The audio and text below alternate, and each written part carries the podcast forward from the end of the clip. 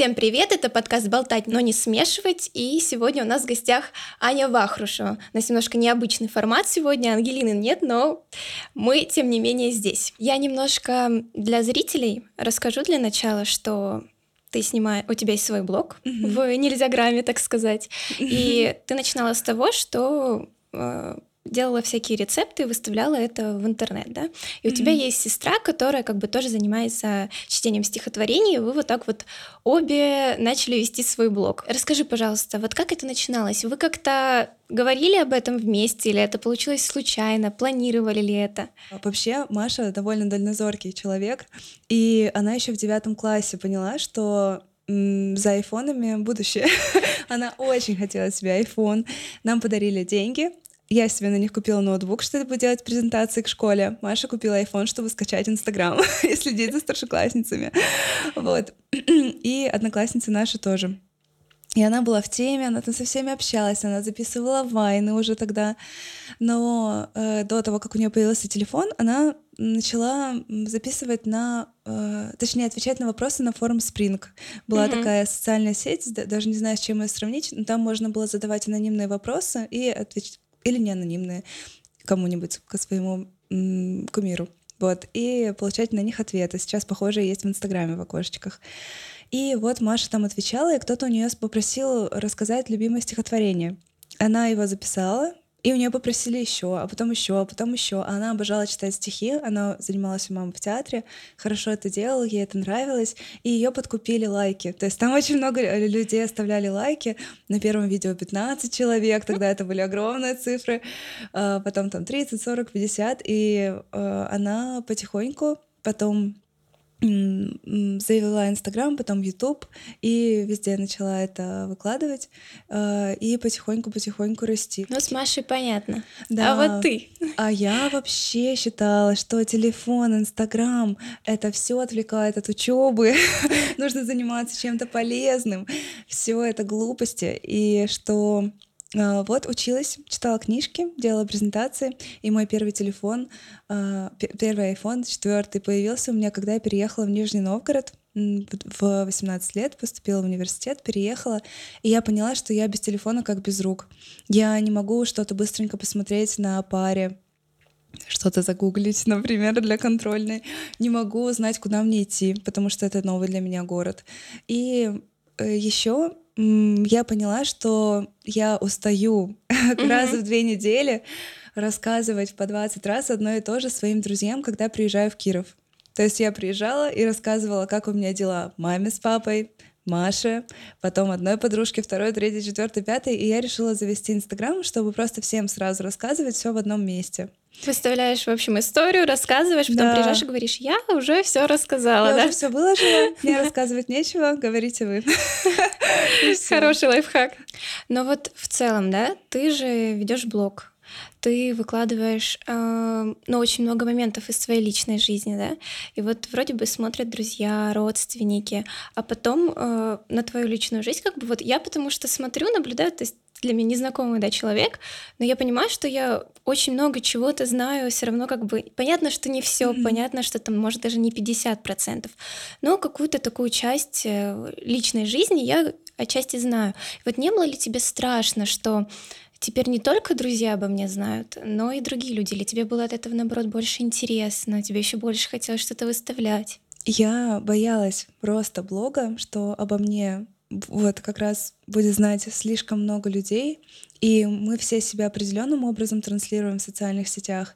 И я боялась, что я буду себя транслировать одним образом, а в жизни кого-то разочарую, окажусь другой. И потом я поняла, что чтобы расти, нужно просто быть настоящей, чтобы меня не пугало, что я вижу подписчика в реальной жизни, э, что да, я там рассказываю э, много про материнство, но чтобы если мой подписчик увидит, э, как я сижу на скамейке в телефоне, и мой ребенок плавает в фонтане, что... Это нормально, пусть плавает. Да, чтобы он понимал, что я обычный живой человек, и для него это не было сюрпризом. И я... Это, это для меня открыло этот э, страх, он меня подтолкнул к тому, чтобы быть честной в блоге. Быть э, человеком, у которого тоже бывают сложности, который тоже не идеальный, который может сказать одно, а потом сделать по-другому. И просто стала признаваться в этом всем подписчикам, и стала с ними чест честнее, и мне перестало быть страшным что обо мне знает так много людей, потому что я никого из себя не изображаю. То есть если даже я в жизни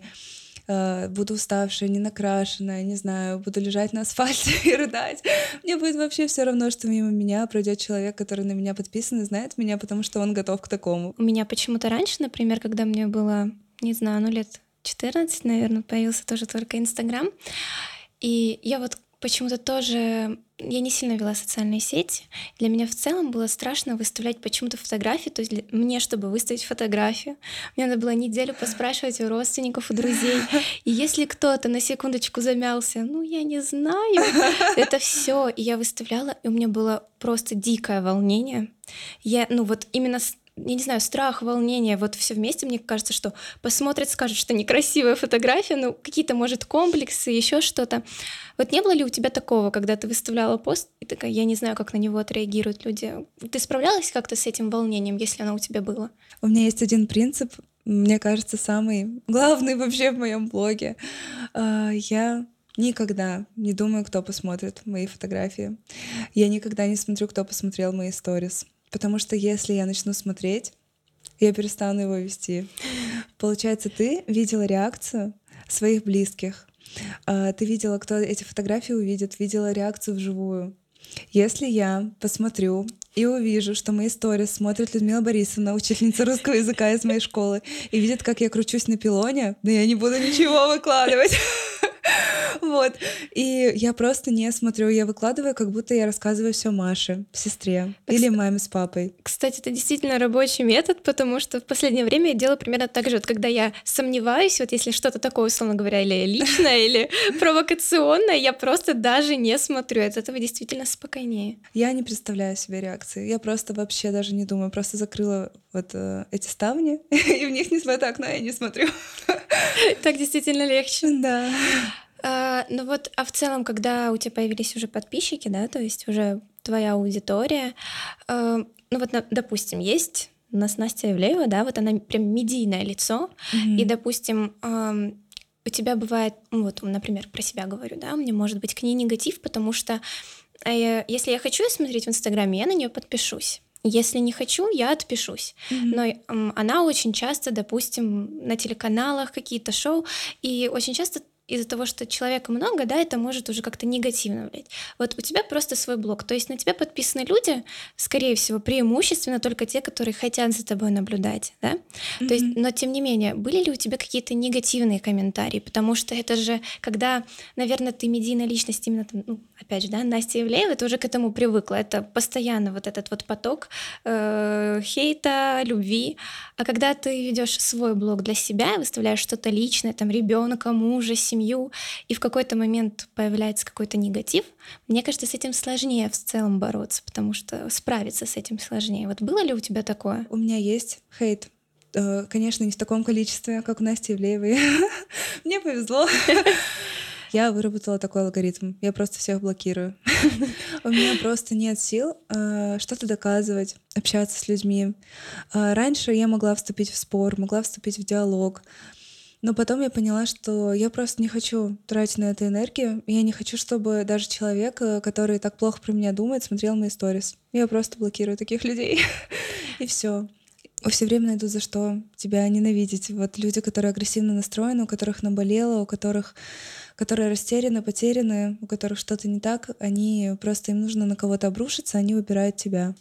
И я приняла решение, что просто не пускаю это в свою жизнь. Но когда я вижу, конечно, бывает, меня задевает.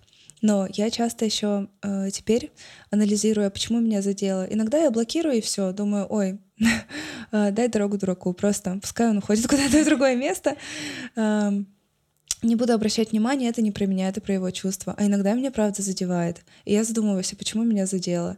И понимаю, что я сама об этом думала. А вот в Инстаграме все равно есть, ну как, это же социальная сеть. Угу. Все равно есть какие-то, так сказать, нормы, да, то, что мы выкладываем, что-то осуждается. И вот для меня был очень твой смелый поступок. Я прям несколько раз смотрела видео, когда ты выкладывала роды. Угу. Если что, для подписчиков. А, это не роды на, акуш... на, на кушетке. Это... Такое я бы не выложила. Это, как правильно, естественные роды были, да. Но ты эм, написал большой пост о том, что ты это делаешь для других женщин тоже, да, чтобы они э, поняли, что это все не страшно. Вот это конкретно. Это же такое интимное, как бы было личное, но ты все равно пошла на этот шаг эм, чтобы показать другим, что это не страшно. Вот ты долго на это решалась, как ты себя переубедила на это, или это было вот моментально? Я хочу и все. А, вообще, я сама от себя в шоке, потому что когда я э, ничего не знала о мире беременных и детей. Для меня э, даже голый животик беременный казался очень интимным в Инстаграме. Я не понимала, почему люди это выкладывают. Мне казалось, это что-то сакральное. Зачем выкладывать свой животик? Я долго к этому подходила. Я написала 10 постов про роды, чтобы как-то подойти к тому, что я выкладываю это видео. А, но э, я считала, что я должна это сделать, потому что я не верила, что можно так спокойно с улыбкой рожать. А, я, как и все девчонки, э, думала, что роды — это боль. Вот такая у меня была первая ассоциация. И я была шокирована, когда подружка посоветовала мне гипнороды, курс когда я была на 25-й неделе в полной панике, мне, я вообще не, я прям плакала, думала, все, рожать это ужасно, я не хочу рожать, обратно уже ничего не вернуть. Ну и, конечно, если бы была возможность, я бы все равно это не сделала. То есть я просто была в безысходности, то есть мне все равно придется это пройти. У меня была очень сильная паника, она мне посоветовала этот курс. Я его прошла, и как раз в этом курсе были прикреплены видео гипнородов. И я увидела, как девушки спокойно рожают. Для меня было это таким откровением, таким открытием. У меня просто все шаблоны в голове полетели. И я только благодаря тому, что я глазами увидела, что можно рожать с улыбкой, что можно рожать без криков, без оров, без напряжения, без мата. Ну, все, что мы видим в американских там сериалах, э, фильмах, я, я это увидела, я в это поверила. И мне хотелось, чтобы э, все это увидели, что можно так спокойно родить. И мне казалось, что даже если хотя бы одна девушка родит спокойно, э, э, вот в этой какой-то благодать, в этом единении со Вселенной, я буду очень счастлива. И мне будет пофиг, что для кого-то это кажется слишком откровенным, слишком личным, слишком интимным. Мне все равно, если хотя бы одной девчонке это поможет. Хотела поговорить с тобой про тему, которая, мне кажется, очень важна, э, когда, важна, когда ты начинаешь вести там свой блог в целом, да, это комплексы, в целом комплексы, потому что у людей их много. Mm-hmm. Даже могу сказать про себя, несмотря на то, что я учусь на журналистике, училась, уже училась, и как бы, ну так скажем... С Спасибо. Э, и... с Ангелиной. Да, мы старались и стремились э, к тому, чтобы ну, стать медийными, да, то есть потому что нам это нравится, потому mm-hmm. что мы людям, любим людей, любим с ними общаться. Но у меня вот есть какие-то комплексы, там, связанные со внешностью, допустим. Я их знаю, я их знаю. Я когда смотрю свои видео, я... Хотя ты такая красивая, но вот так всегда. Спасибо. Это так обидно. Всегда красивые девчонки закомплексованные. Но у меня э, сформировалась э, так сказать, такая формула, что я, допустим, смотрю фотографию, я вижу там свои комплексы явные, да, я смотрю, и я такая, господи, какая, какой ужас. Потом я хожу, я где-то час себя накручиваю, что все очень плохо, но в какой-то момент мне становится все равно. И я такая, ладно, это я, я такая есть, все нормально. Над чем можно работать, работаем, над чем нельзя, все хорошо. И у меня как-то это пришло само. И вот как-то у меня комплекс есть, но я из-за них сейчас конкретно не загоняюсь. То есть я такая, ну и ладно, мы все живые люди, все не без недостатков. Mm-hmm. Вот, и я смотрела твои истории, ты выставляла, ну, конечно, у тебя это еще было связано с тем, что у тебя было ГТР, да, mm-hmm. правильное расстройство, вот. Mm-hmm. И ты говорила о том, что ты тоже боялась, у тебя были комплексы по поводу там своего лица, не накрашенной, ты боялась выставлять разговоры. Вот, mm-hmm. и как ты с этим справилась? Вот как в целом справляться с комплексами, как ты считаешь? Мне очень импонирует твой ответ, что ты сказала, с чем можно работать, работаем, с чем нельзя, живем. Живем, как бы да, идем дальше. И э, мне этот же совет дала Маша. Она говорит, Аня, если тебе что-то себе не нравится, просто измени это, и все. Э, если ты что-то не можешь изменить, просто прими это, все, живи с этим. И я подумала, что тоже думала об, об этом, почему я не записываю видео, почему мне даже трудно кружочки в Телеграме было записывать, звонить по видеосвязи. А, я не любила никогда фотографироваться, сниматься на камеру. Я, ну вот, не любила в Инстаграм выходить лицом, хотя видела блогеров, кто каждый день выходит лицом. И мне их очень не хватало в дни, когда их не было. Я думала, что-то случилось. Ну, вот. такая, так сказать, эмпатия появляется да, к человеку, да. когда как он с каждый да. день чатишься с ним в Телеграме, ну да. Вот. И подумала, может быть, моим подписчикам тоже не хватает разговоров со мной. Но почему-то вот не могла себя выложить, потому что э, писать мне было легче. Чтобы писать, не нужно краситься, не нужно идеально выглядеть. Э, а я очень э, часто 24 на 7 просто выглядела уставшей. Вот. И это было до появления малыша. Вот не знаю, с карантина, наверное, повелось. Какая-то я все время была внешне измученная. У меня все время были синяки под глазами, все время была какая-то уставшая. Сейчас я думаю, что у меня была депрессия просто. Но мне не хотелось э, себя показывать. Мне это было, для меня это было очень большой уязвимостью. И я скрывалась за фотографиями. Я даже особо видео даже от первого лица не снимала. То есть обычно я просто выкладывала тексты. Писать у меня получается хорошо. У тебя были какие-то комплексы, которые шли у тебя, может, с детства? Все равно же по школе очень часто бывает, когда тебе что-то скажут, угу. не задумавшись по-детски, потому что мальчику ты понравилась наоборот, а ты же это принимаешь в свою голову. Или в целом э, у тебя такого не было? Ну вот мне говорить очень тяжело было на камеру, угу. как раз потому что мне там с детства говорили, что у меня тихий голос, или что я неинтересно рассказываю, пусть лучше Маша расскажет, или э, что на филфаке, что я говорю как иностранка, э, что лучше не отвечать, а сначала научиться говорить, это, конечно, очень ранит. И потом заикаешься, а когда начинаешь говорить на камеру. Ты же просто начинаешь думать о том, что я сейчас буду, сейчас все будут думать, что я говорю плохо, тихо, нехорошо. Да, по сто раз перезаписываешь, потом думаешь, ну нафиг, я вообще не хочу в это ввязываться. Как раньше писала, так и буду писать, и так сойдет. Вот, но за видео будущее, и нужно раскрепощаться, потому что все-таки видеоконтент, он воспринимается легче, и его приятнее смотреть. Да, это правда. Э, я когда училась в университете, э, так как я с юго-востока Украины тоже, и меня постоянно преподаватели, мне постоянно, ты слышишь, как ты тянешь я. Но причем иногда это было очень мило, мне об этом говорили, а иногда даже агрессивно. И я действительно заметила, что когда я потом стала говорить на камеру, что-то пытаться записывать, я прям наблюдаю за тем, что я говорю.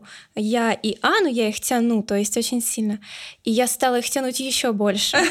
И я такая, а как, а как жить? Но потом я поняла, что, ну, я даже пыталась, я ходила на курсы, где занималась речью, где я старалась искоренить вот эти свои я, а, mm-hmm.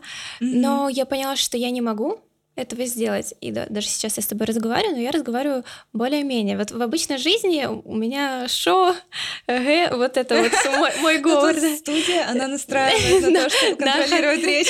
Да, но в целом, э, когда я говорю на видео, да, я тяну, и потом я поняла, что, ну, пусть это будет моей изюминкой, я считаю, потому что, ну, по-другому, да. На самом деле я удивлена, что мне так говорили преподаватели, потому что я считаю, что язык, он прекрасен, он разнообразен, и нужно уважать и любить каждую его частичку, каждое его проявление. И в этом есть свой шарм, что э, все говорят по-разному, я вот пожила в Кирове, в Нижегородской области, в Ленинградской, и везде есть какие-то свои словечки. Например, в Нижегородской э, люди говорят «уберется» вместо «поместится». И я помню, один раз был казус, когда наш преподаватель сказала «А, пойдемте в другую аудиторию, мы в этой не уберемся. Я такая, в смысле, что надо убираться в аудитории? Все засмеялись, такие, Аня, какой убираться, типа не поместимся.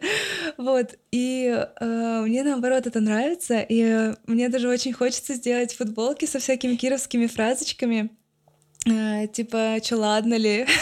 Чё ладно ли? Да, и поди пойдем.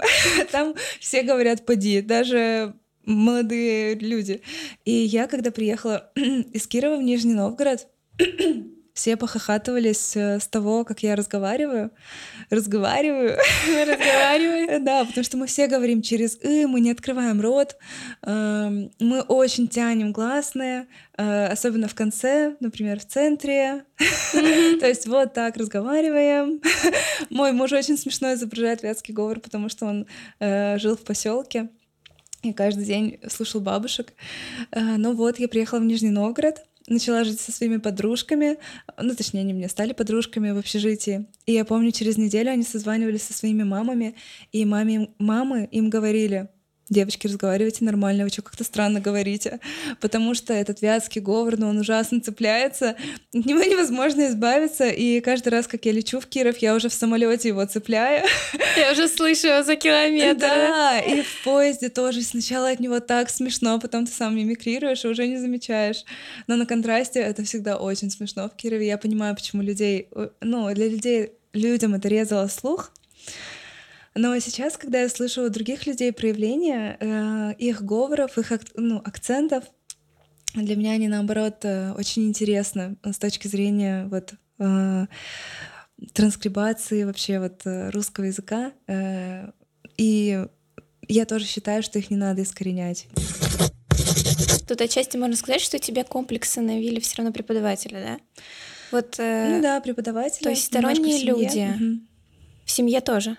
Да, ну вот э, э, у нас родители такие интеллигентные, очень хорошо разговаривают оба. Они оба преподаватели. И папа научный сотрудник, а мама педагог вообще э, в детском юношеском театре. И они всегда были не то чтобы строги, но у них был принцип, что кто вам скажет, если не мы, кто вас научит говорить правильно, правильно ставить ударение. И в какой-то мере это хорошо, но с другой стороны, вот э, мне было тяжело, я прям пыталась свой голос сделать громче специальными курсами, потому что вот мне постоянно каждый э, раз папа говорил, что я говорю тихо. Э, он прям злился, прям как-то агрессивно всегда реагировал на то, что я говорю тихо, что бабушка меня не слышит, что нужно за меня все пересказывать. Э, но вот разные люди, разный характер, разная громкость. Может быть, это из-за того, что я болела ангинами там все детство, и у меня как-то изначально связки по-другому работают. А, и со временем я это приняла, и вот этот папин голос в голове перестал звучать, потому что, наверное, мне кажется, его перекрыли э, тысячи сообщений о том, что у меня приятный голос как раз в Инстаграме. Там, правда, очень много поддержки. И когда я начала записывать э, рецепты с голосом, я получила столько комплиментов я вообще не ожидала. И мне было так приятно. И вот этот папин голос в голове, вот этот критик, он э, потихоньку замолчал.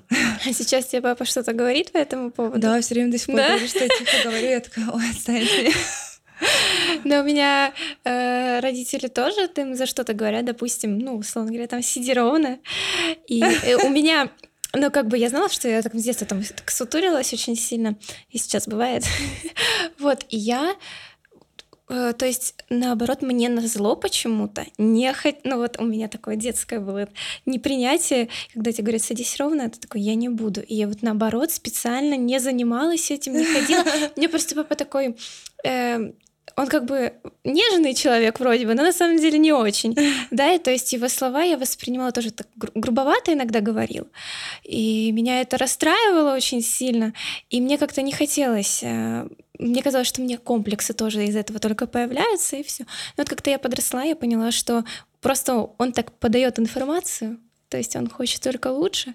Ну, конечно. И да, и как бы Потом уже я понимала, что да, вот родители скажут, а те, кто говорят со стороны, очень часто это не тактично. Допустим, родители тоже бывают не тактичны, но они говорят к своему ребенку, чтобы было лучше. На самом деле, мне кажется, согласна ли ты с тем, что э, вот мне кажется, я согласна с таким мнением, что люди, они и причина того, что у тебя появляются комплексы, и люди причина того, что э, ты от них избавляешься. Это так и есть. Я очень папе благодарна за то, что он нас учил рассказывать истории. Потому что мы приходили, разговаривали сбивчиво, на эмоциях, ничего не понятно. Папа нас научил, что, где, когда, почему, о ком ты говоришь, какая Маша. У нас потому что было очень много подружек, и не всегда понятно было из речи, э, где какая. До сих пор меня друзья благодарят за то, что я всегда поясняю. Ну, потому что когда в компании кто-то новый и половина э, старых знакомых, это даже по этикету правильно объяснить, о ком ты говоришь. И вот этот этикет нам привили. Нам было сложно, мы сопротивлялись, мы иногда уходили на полусловие, типа, ой, все, не буду тебе ничего рассказывать, злились, но в итоге мне это очень помогло правильно писать сочинения, структурировать мысли, хорошо писать посты. Я это все очень люблю. Я ни одного сочинения в школе не списала, потому что я правда любила писать. Э, и несмотря на то, что я там была не отличницей, но меня очень поддерживала преподаватель. И благодаря папе и каким-то, ну, какому-то такому вниманию, не безразличию, э, вот таким советом, его терпению, мы все-таки научились разговаривать и хорошо излагать мысли и думать перед тем, как говорить, потому что, мне кажется, была самая большая проблема. У нас язык бежал впереди мыслей. Вот как ты абстрагируешься от комплекса? Ну, точнее, когда тебе человек говорит, что с тобой что-то не то, mm-hmm. и, ну, допустим, это ну, не твой комплекс, но ты же можешь прийти домой такая, ну, он сказал мне, что у меня нос странный, может, у меня правда странный нос. Вот как от этого абстрагироваться? Как прийти и сказать, нет, с моим носом все хорошо. А, я вот сейчас хочу пройти курс по личным границам, потому что когда люди говорят что-то такое, нужно жестко отстаивать личные границы. Это неправильно, когда тот кто-то так говорит, кто-то осуждает э, внешность, говорит что-то про тебя. Нужно резко это пресекать. Так нельзя позволять собой себя вести. И мне это трудно дается. И всегда как-то трудно давалось. А, но я не знаю, наверное, счастливый человек. У меня, правда, нет комплексов каких-то связанных с внешностью. Может быть, в школе они были, но я их как-то всех изжила. Наверное, мне кажется, что это произошло, а, когда я встретила своего а, будущего мужа потому что вот у него с личными границами все в порядке, и он никогда ничего плохого мне про внешность не сказал.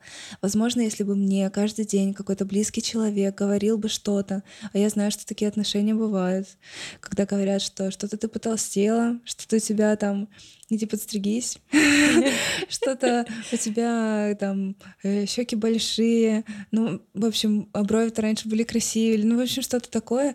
Вот мой муж, он своим принятием меня раскомплексовал, не знаю. В общем, нужно, чтобы тебя кто-то полюбил. Но, конечно же, лучше, если это ты сам. У меня вот случилось так, что сначала меня полюбил муж, а потом благодаря а потом нему себя полюбила я, да. И э, я не парюсь, когда мне кто-то что-то говорит, я теперь просто резко отвечаю. Но я тоже вот счастливый человек в этом плане. Мне, мне как-то, может, я так выгляжу, мне никто ничего и не говорит. А тебе просто тепло исходит, невозможно сказать, что... Спасибо большое. Но на самом деле я тут согласна, что а, от людей рядом очень много зависит, поэтому, наверное, свое окружение стоит выбирать вот в этом плане, что когда тебя человек действительно любит, он тебя принимает таким, какой ты есть. Да. Ну а как, допустим, действовать? Ну, допустим, есть подруга у тебя, но ты видишь, что брови. Раньше брови были лучше, вот сейчас она выглядит с ними глупо. То есть э, Наверное, тут вот как спор, да, хорошая подруга, она скажет, нет, э, красиво и примет ее, но я-то могу mm-hmm. ее принять. Но я понимаю, что, допустим, для окружения она может выглядеть глупо. То есть, как ты считаешь, лучше об этом сказать? Сказать как-то аккуратно, не говорить. Не говорить. Не Подумать, говорить. почему тебя беспокоит эта проблема. И, возможно, э, ты просто за своими бровями очень хорошо ухаживаешь. И, э, или за ногтями. И поэтому тебе кажется, что все должны соответствовать, все тоже должны делать ногти. Но почему у всех не такие красивые? Почему кто-то не потратил на это время? или на свои брови, ведь они могут быть такими красивыми. вот. Э, нет, нельзя. Нельзя нарушать чужие личные границы. Все, что касается других людей, нужно, э, нужно сдерживаться. нужно подумать, почему меня это вдруг заинтересовало, задело. Если человеку понадобится совет, он сам спросит, он скажет, какие у тебя красивые брови, Соня, я тоже такие хочу, где ты, у кого ты делаешь. А если, допустим, все таки муж поправился, тебе не нравится? Ты не будешь ему об этом говорить? Конечно, нет, нельзя. М-м. Мы не собственники э, своих э, близких. Вот, э, они наши друзья, их нужно поддерживать. Это очень интересная мысль, кстати что мы не собственники своих близких, хотя очень часто вот это нарушение границ идет и считают, что ты мой ребенок или ты, ты мой муж, и я могу нарушить эти границы, что я самый близкий. Но, наверное, тоже нужно понимать, что это другой человек, у которого есть своя голова, и он сам может рассудить на эту тему. Давай такой, я как подхожу уже к финалу, такой последний вопрос по твоему блогу. Создается впечатление, что много проблем, много труд... Ну, я так в целом, да. да, как у любого человека, много трудностей, переезды. Да. В Турция, Киров, Ой, прости. Киров, Киров, Киров, Киров, Киров э, Санкт-Петербург, э, ты ребенок, все это так. Но при этом, когда смотришь вот тебя, твою сестру, вот это ощущение какого-то безграничного счастья. Вот что вы, у вас проблемы, но вы счастливы. Вот как-то ты даже о проблемах говоришь как-то с счастьем. Ой, спасибо. Да, это правда. Вот скажи, как, эм, наверное, научиться принимать эти проблемы? Потому что вот ты создаешь впечатление человека, который их принимает. Тебе тяжело, но ты не винишь вот весь мир, что все плохо, у меня ничего не получается, вот у меня там что-то болит очень сильно. А ты такая, у меня болит, но я с этим справлюсь, все хорошо. Во-первых, я всегда это всем советую. Меня очень часто спрашивают вот про жизнерадостность и жизнелюбие. Наверное, это какое-то э, врожденное качество, но мне все-таки кажется, на него очень сильно повлияла одна книжка в детстве. Мама нам дала почитать с Машей Полианну. А, это книга про маленькую девочку, которая играла в счастье. Папа ее научил. Она жила в бедной семье, и как-то на, э, на Рождество она хотела получить куклу, кажется, и им из э, благотворительного там, а, фонда при церкви досталось, э, достался только костыль. И она не знала, как этому радоваться, и расстроилась. А папа говорит, ну подожди, ты же можешь радоваться тому, что он тебе не нужен. И а, начал играть с ней в эту игру. А, потом его не стало, но она а, в память о папе Э, продолжила в нее играть. И когда она попала э, в дом к своей родственнице, э, как сирота, родственница это была озлобленная, обиженная на мир и была совсем недобрая. А эта девочка так привыкла искать во всем счастье, что ее радовало, и то, что в огромном доме, полном пустых комнат, ее поселили на чердак где очень душно. Ее радовало все, и она поражала этим свою Э, новую маму. Ну, я советую всем прочитать или посмотреть фильм, он тоже прекрасный, старый такой, то очень добрый. Я его как раз смотрела в беременности, вся уродалась от счастья, он наполняет такими добрыми мыслями, эмоциями. Я, в общем, прочитала эту книжку, и она мне в детстве так запала в сердце. Она так э, на меня сильно повлияла, что я тоже стала играть постоянно в эту игру. И находить э, даже в плохом что-то хорошее, вот это осталось со мной. А второе — это все таки психотерапия, потому что когда нет ресурса, э, искать хорошее очень тяжело. И все таки нужно нужно себе помогать. Возможно, человек э, в депрессии, и там не то чтобы о хорошем думать, там вообще нет сил почистить зубы, встать с кровати, и все такое. И, и, конечно, на первом месте здоровье, а потом уже всякие книги. Вот, но книжку или фильм Полианна я вообще безумно советую всем. Все смотрим и читаем. Да, обязательно. Тогда давай так подытожим, о чем мы поговорили, что мы сегодня вынесли. Свой блог это не страшно. Это не страшно. Это прекрасно. Особенно, когда у тебя лежит к этому душа, ты это хочешь это делать. Своим блогом должен обладать каждый в 21 веке. А, ну, это просто уже а, норма этикета. Если у человека нет блога, нет каких-то каких-то небольших хотя бы данных о нем э, в сетях, то это уже подозрительно. Согласна. А кто ты? Да. Когда в Инстаграме смотрят твои истории, ты смотришь, там ноль подписчиков, ноль ты такой, все понятно, а кто ты? Да? Так, мы, значит, не боимся быть настоящими, отставим свои границы. Заручаемся поддержкой близких или друзей. И, собственно, что? И вперед. Да, все ведите блог.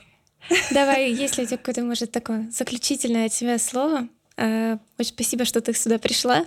Спасибо, что пригласила. Да. Поэтому давай, Мне какие у тебя, приятно. может, мысли есть для для подписчиков, так сказать, для тех, кто нас посмотрит? Обязательно найдется человек, которому действительно интересно то, что вы делаете. А ваша аудитория, она к вам притянется.